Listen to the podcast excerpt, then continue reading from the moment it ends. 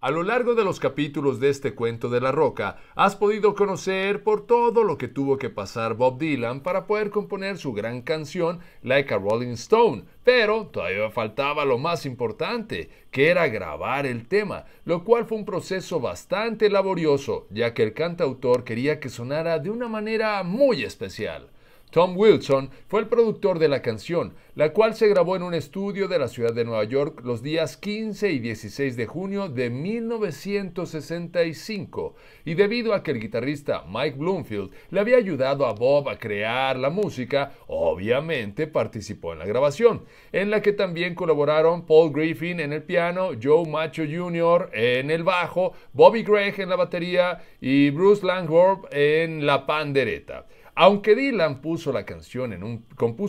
en un piano vertical, cuando se llevó a cabo la grabación se decidió cambiar la pieza para que el sonido principal lo llevara una guitarra y algo bastante curioso es que en realidad nunca hubo una partitura, por lo que todos los músicos involucrados la tuvieron que aprender a tocar de oído. Durante el primer día se grabaron cinco tomas de la canción, las cuales eran de estilos muy diferentes con respecto a la versión que todos conocemos, pero cabe mencionar que toda esa experimentación se debía a que Dylan estaba buscando que su creación fuera algo muy especial, ya que le había devuelto la pasión con respecto a su carrera profesional.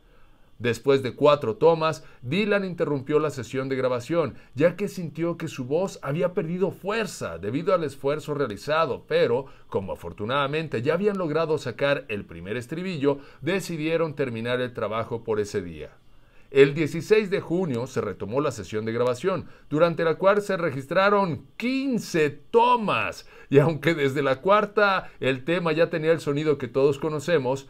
Dylan y el resto del grupo decidió ir por 11 versiones más. Esto a pesar de que el productor Tom Wilson desde la cuarta les dijo que para él esa versión ya sonaba bien. Y no cabe duda de que la historia de la música siempre se escribe de una manera muy extraña, por lo que si quieres enterarte de todos sus detalles, te invito a que no te pierdas el último capítulo de este cuento de la roca.